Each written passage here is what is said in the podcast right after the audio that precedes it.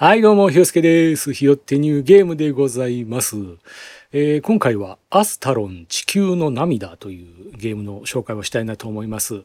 れちょっと前に言ったんですけれども、今年のゴールデンウィークにね、私が遊んでたゲームで、ちょっと面白かったんでね、せっかくだから紹介したいなと思ったんですけども、ゼルダが押し寄せてきちゃったもんですから、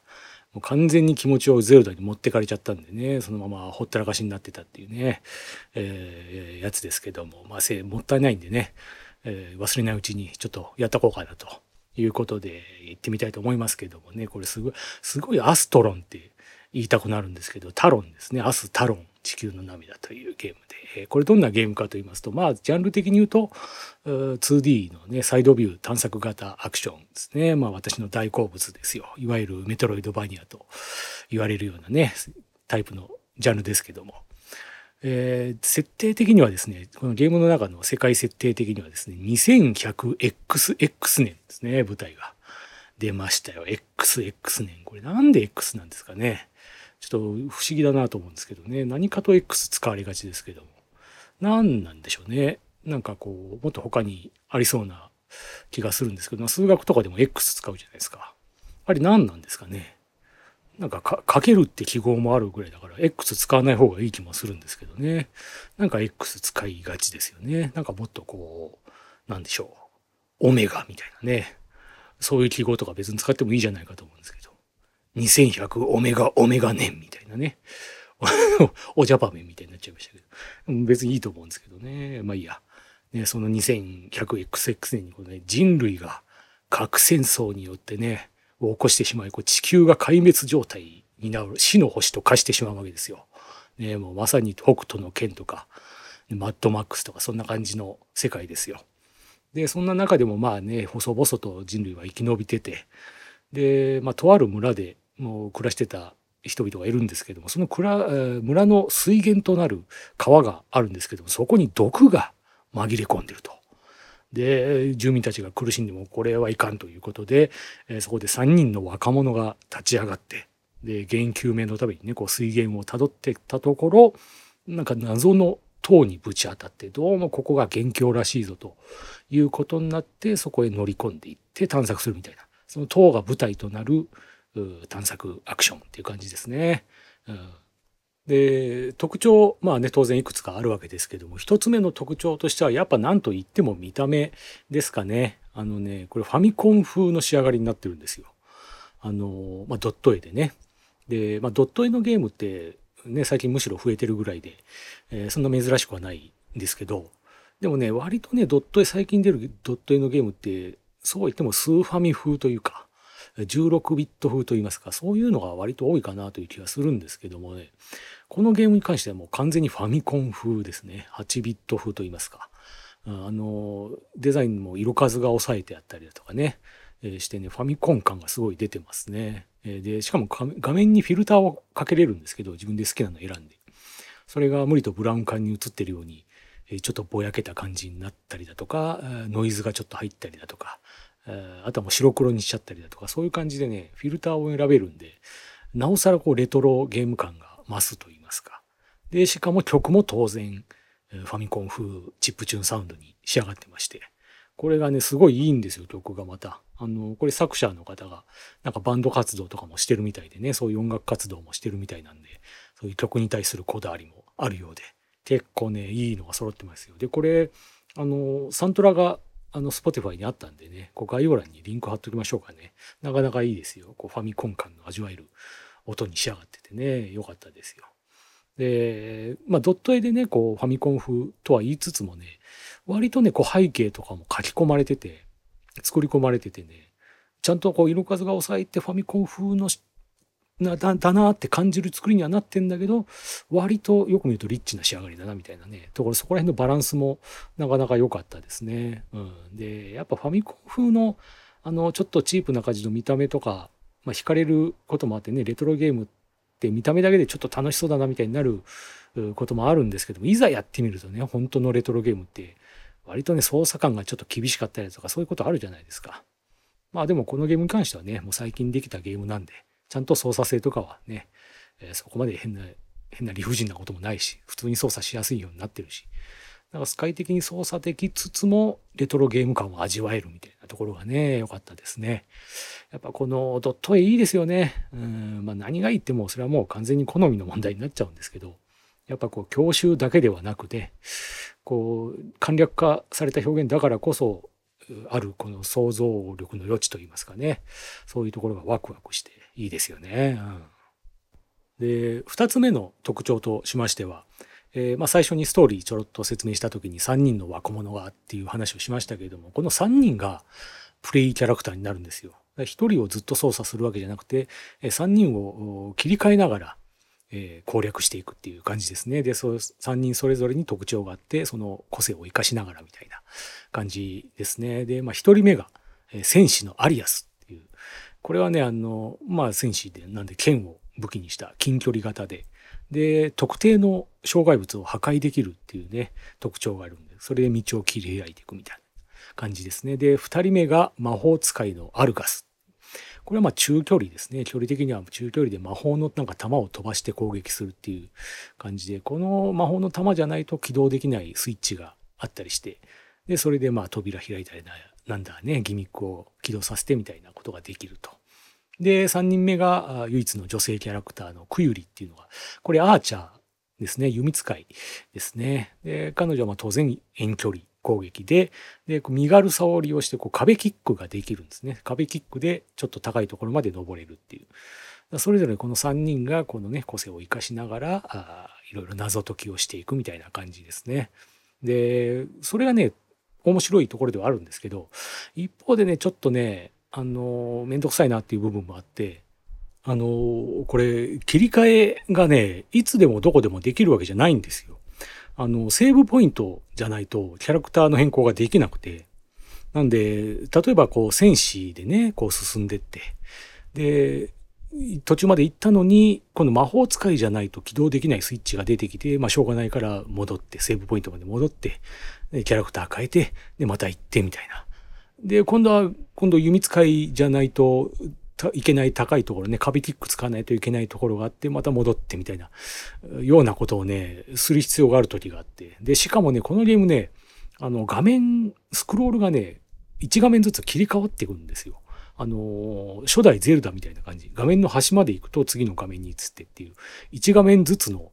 切り替わりになってるんですけど、切り替わるごとにモンスター復活するんですよ。なんでまあ、しょうがねえから戻るか、つったらまたモンスターがいるところをね、倒しながら避けながら行って、で、キャラクター変えて、またモンスターがいるところを倒しながら避けながらみたいな。それがね、結構めんどくさいんですよね。で、まあ、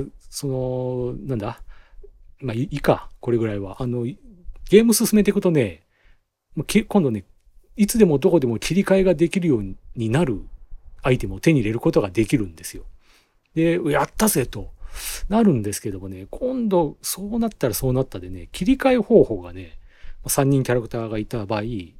123みたいな、そういう順繰りの切り替えしかできないんですよ。だから、要は、12から21って戻ったりできないんで、常に123の順番で変わるんで、これがね、結構めんどくさいんですよね。あれ、何回ボタン押したっけみたいな、なんか、今このキャラクターってことは、あいつにするには1回でいいのか2回でいいのかみたいな、なんか、そこら辺がわからなくなってくるみたいなね、ことがね、もっと言えばもうキャラクターも正直増えるんで、3人だけじゃなくなるんですよ。ちょっと隠れキャラみたいなのもいたりするんでね、そうなってくるとね、ボタン何回押さえんだかよくわかんなくなってくるみたいな。そこがね、ちょっとめんどくせえな、みたいなね、感じもあったりして。だからね、このゲームね、面白いんですけど、その一方でそういうちょっとね、ここちょっとなーっていう部分もね、まあちょこちょこあったりはするんですよ。ちょっと残念な部分。で、まあそこはファミコン感をね、出さなくても、もうちょっとね、今風にしてくれてもよかったのにな、みたいなね、ところもあるんですけど、まあでもそれでもそれを飛び越えて、まあ面白さが勝って結構楽しめたという部分はあるんですけどね。でもまあ正直そういうところがもうめんどくせえな、嫌だなっていうふうに思う人はいるかもしれないですね。で、続いての特徴はですね、成長システムですね。これがまたちょっと個性的になってまして。単純にこの敵を倒すとオーブと呼ばれるものをね、手に入れることができて、で、それを貯めて、それを消費することで、パワーアップする、レベルアップするみたいな感じではあるんですけども、この手のゲームでよくあるのは、なんかセーブポイントに行くと、そこでパワーアップできますよとかね、いうパターンよくあるかなと思うんですけども、このゲームは違いまして、このゲームはね、死んだ時に初めてパワーアップできるんですよ。死ぬまでは、言い換えれば死ぬまではパワーアップできないという、レベルアップできないという状況でね、やらなきゃいけないというね、そこがちょっと変わってますね。というのもね、これ、主人公っていうか、キャラクターの中、3人のキャラクターの中の一人の魔法使いのアルガスっていうね、彼がですね、なんて言うんだろうな、死神的なやつと、めんどくさいから死神ってことにしときますけど、死神と契約をしてまして、で、とある目的を達するために、ちょっと力を貸してくれて、俺の命はくれてやるみたいな、その代わり力を貸してくれみたいな感じの契約をしてるんですよ。で、死神はそのアルガスの命が欲しい。で、と同時にそのアルガスが達成しようとしてる目的にも、自分も利益があるみたいな。利益がお互い合致してるから、よし分かったって感じで契約をしてるみたいな感じなんですけども。だから死神はアルガスの魂欲しいんだけど、勝手に死なれても困るわけですよ。この目的を達してもらわないと困るから。なんで、その目的を達成するまでは何度でも生き返らせてやるよっていう感じで、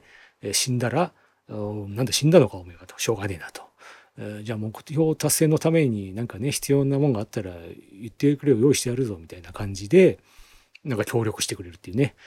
なんだか怖いんだか優しいんだかよくわかんないっていうね、そういうやつなんですけど。そいつのおかげで死んでも何度も生き返れるっていう。で、そのパワーアップして生き返れるっていうね。そういうシステムになってるんですよ。で、そうなってくるとね、じゃあ死なないと逆にきついなってことなんですけど、でも大丈夫です。このゲームはね、死にます。もうね、死ぬようにできてると言いますか。結構ね、難易度高めなんですよ。というのもね、敵が強いというよりはですね、敵が、強いっていうのもあるんですけど、それよりも何よりもね、回復手段がないんですよ。基本。なさすぎるんです。基本的にセーブポイントで回復っていうのはよくあるパターンなんですけども、それがまずないですね。セーブポイント行っても回復できないです。で、たまにね、休むっていうコマンドがセーブポイントで使えるんですけど、それ使えば一応回復はするんですけど、全回復はしないっていうね、決められた数値しか回復しないっていう、中途半端な数字しか回復しないっていう。で、その休むもたまにしか使えない。これ多分ですけど、おそらくストーリー的に、ここまで進んだら一回休むが使いますみたいな、なんかそんな感じだと思うんですよ、おそらく。そんな感じでもう休むのを使える回数も決まってるみたいな状況ですね。で、それ以外の回復手段はというと、ダンジョン塔を進んでいくと、時々ね、緑色のろうそくがあるんですよ。それを壊すと5回復するんですね。もともとマックスのヒットポイント30なんですよ。で、すごい雑魚的にダメージ食らっても5とか減るんですけど、だからあっという間にどんどんヒットポイントなくなっていくんですけど、ろうそく1個で5回復で、そのろうそくも滅多にないっていうね、たまに1個だけあるとか、そういうレベルなんで、こんなもんあってもなくても一緒だぐらいに思うぐらいの量しかないんで、基本もう食らったら減る一方みたいな感じなんですよね。だから死にますよ。特に序盤の頃は結構きついんでね、30しかないし。死ぬんですよ。だからその度にパワーアップしていくっていう感じなんですけど、でもね、このパワーアップもまたクセモンでね、その貯めたオーブをね、使って、できることとしては、キャラクターのステータスを上げること、それとキャラクターの特技を手に入れること。で、それとは別のなんか便利アイテムみたいなものを手に入れるかっていう、そこら辺をね、チョイス、どっから優先して選んでいくかみたいなのを自分でね、決めていく必要があるわけですけども。このね、パワーアップアイテムみたいな、便利アイテムみたいなやつのね、説明がね、基本ないんですよ。多分これはこの名前だからこんな効果があるんじゃないのかな、みたいなことをね、想像しながらね、購入するしかないっていう。で、なんか贈り物とか書いてあるんですけど、なんか割と高いな、これ。でもなんか贈り物っていうくらいだからなんか良さそうだな、みたいな。どうする、買うかどうする、それともこうステータスを堅実にステータス上げた方がいいのかみたいな、そこら辺がねすごい迷うところで、なかなかクセモンなんですよこれ。だからそのある意味そのファミコンらしい理不尽さといいますかね、そこを再現しちゃってるみたいなとこありますかね。そこは別にファミコンらしくなくてよかったんだけどなみたいなねそこに関してはもうちょっと説明してくれてもよかったなって気がしますね。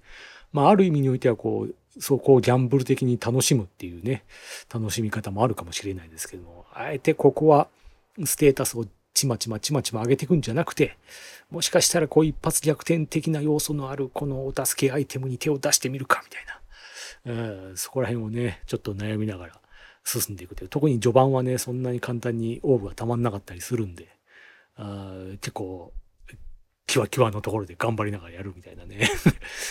そこを楽しいと取るかめんどくさいと取るか、そこでちょっと意見分かれるかもしれないですね。でまあそんな感じで死んでパワーアップして死んでパワーアップしてっていうことをね繰り返しながら進んでいく、ある意味死にゲーなわけですけども、これね死ぬっていうことに対するペナルティはねそんなね大したことないんで、割とカジュアルに死んでも大丈夫かなみたいな、むしろこう死ぬことによって体力がね全開してた状態で再開できるんで、死んだ方がいいみたいな時もね中にはあるわけですよ。で唯一のペナルティはスタート地点に戻されるんです。塔の中を探索してるわけですけども、塔の入り口に戻されるんですよ。でただまあそのある程度進んでいくとねショートカットは使えるようになるんで、例えば A 地点から B 地点まで行けば今度スタート地点から B 地点までは一気に行けますよみたいな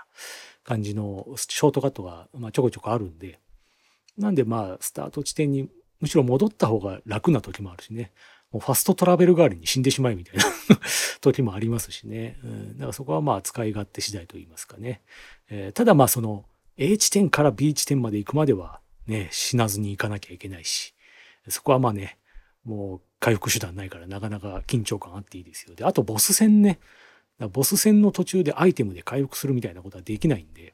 そこもまた緊張感あっていいですね。意外とこの回復できないっていうのが割と緊張感を生んでていいかなと思いますけども、でパワーアップもねこれ、まあ、そう聞くとねすごい難しそうなに聞こえるかもしれないですけど、パワーアップをねもう頑張ってやるだけやっちゃえば、レベル上げるだけ上げちゃえば割と結構強くなるんですよ。なんでアクション苦手な人でも結構いけちゃうんじゃないのっていうぐらいの、結構強く なっちゃうんでキャラクターが。だからそこはまあ割とアクション苦手な人でも頑張れるのかなというような難易度設定ですかね。ただまあそこをあえてねパワーアップさせずに、高い難易度を楽しむっていうこともできるし、そこら辺はまあ自分で難易度調節ができるという意味ではいい成長システムかなとは思いますけどね。最後にもう一つ特徴を、挙げるとすればやり込み要素ですかね。普通にねクリアするだけであればそんなに時間はかかんない。どんぐらいだったっけな、ワンプレイでまあ10時間ぐらいだったかな、ちょっともう忘れちゃいましたけど、でもそんなにね時間かかんないんですよ。ただやり込み要素まで全部やろうと思うと結構なボリュームで楽しめますよみたいな作りになってますね。探索も普通に単純にマップを 100% 探索するだけでも結構 100% にしようと思ったら結構やりがいのある広いマップになってるし、あとモンスター図鑑なんていうのもあるしね、それも 100% にしようと思ったら結構いろいろ倒さないといけないなみたいなことだったりで、結構ね普通にやるだけでも結構なボリュームで楽しめますね。でさらにですねクリア後の、いわゆる強くてニューゲームっていうね感じで2周目ができるんですよ。でこれ2周目を始めるとねマップが変わるんですよ。基本構成自体は変わんないんですけど、アイテムの配置だとかモンスターの配置だとかね、細々としたところがね変わってて、なんで全く新しい新鮮な気持ちで楽しめるっていう、そこがね良かったですね。だから今までだったらこう例えば A、B、C と順番に進んでいかなきゃいけない順路をいきなり A から C に行かなきゃいけないみたいなことだったりとかして、もう根本的に攻略方法が変わっちゃってたりするんで、基本の構成は同じにもかかわらずね、 あれここが行けるようになってるんだみたいな、あれこの間一周目で行けなかったのに行けるようになってんだとか、逆にあれここ行き止まりになってるみたいなねことだったりだとかいろいろあってね、面白かったですね。こう元を知ってるがゆえの面白さで、なんかゼルダの伝説の話を、ティアーズ・オブ・ザ・キングダムのね話を前回だか前々回だかした時にもちょろっと言った気がしますけども、この久々に実家に帰った感のね、あれこんなところに駐車場できてるみたいな感じだとかね、あれイオンができてるみたいなことだったり、そういうね知ってる土地であるがゆえのこの変化の面白さみたいなのがね良かったですね。でさらにですね、それだけじゃなくて特定の条件を満たすことによってですね、今度ねとある敵キャラを主人公にしたモードっていうのがね、プレイキャラクターにするモードっていうのがね楽しめるんですよ。しかも2種類だから、これ全部クリアしようと思ったら、まず普通に1周クリアします。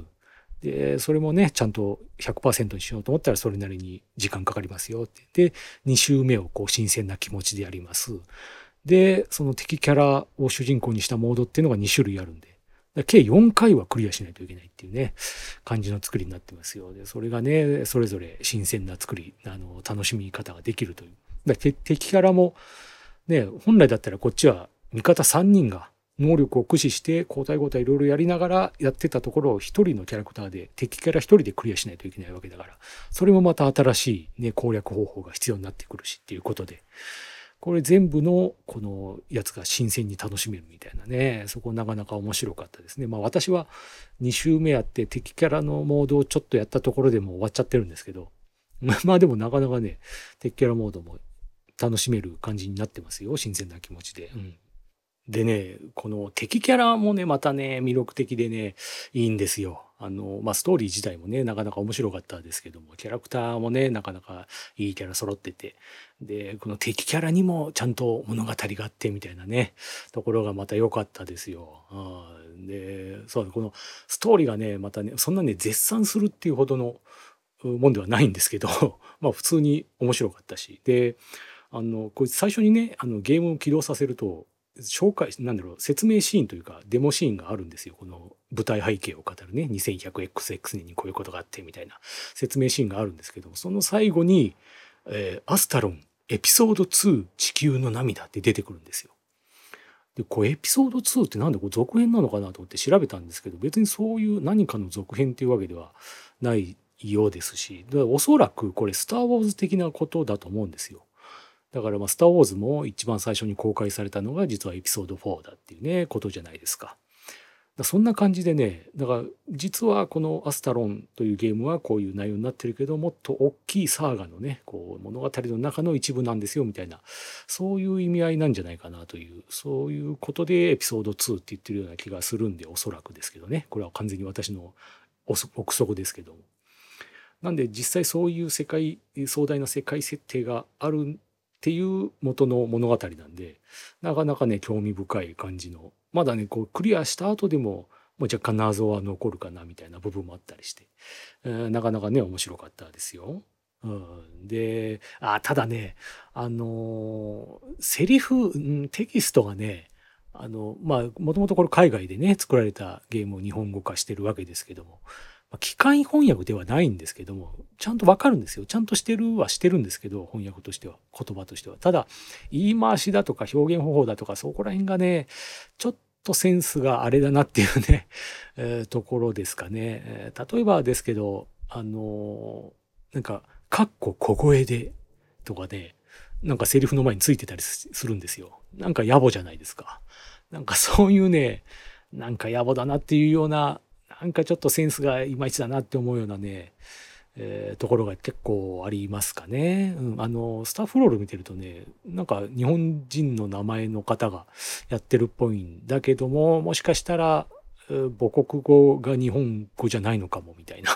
ていうか、そもそもこういう仕事してる人じゃないのかもみたいな気がしますかね。あんまりこう正直いまいちセンスはないです、そのテキストの言い回しだとかそういうところには。意味はわかるようにはなってるんでね、問題なくプレイはできるんですけども、そこら辺はちょっと残念かなというところではありますかね。まあ、そんな感じで多少の難はありつつもね、まあ、全然楽しめる作りにはなってるんでね、まあ、この手の探索アクションとかね、好きな方にはおすすめできる内容かなというところで、まあ、体験版もあるみたいなんでね、気軽に試せるかなというところで、気になった方はぜひというところですかね。そんな感じかな。まあ、ちょっと、実際に紹介しようと思ってた時からもう時を経てしまったんでね、時間が空いちゃったんで、なんかいろいろ言い忘れてる気がすごいするんですけどね、なんかもっと言いたいことがあったような気がしてるんですけども、まあそんなとこかな。あとは、なんだ、こういう普通にゲームを一本紹介するっていう回を、なんかね、このポッドキャストでやるのをすごい久々なような気がして、あれこんなんでいいんだっけみたいな。なんか、あれポッドキャストって普通のこと喋っていいんだっけみたいな。なんかいまいちピンときてない感じが自分でしてるんですけど。まあいいか。まあいいや。ということで、まあそんなとこかな。ということで、この辺で今回終わりにしたいと思います。はい。最後までお聞きいただきありがとうございました。おしまいです。じゃあねー。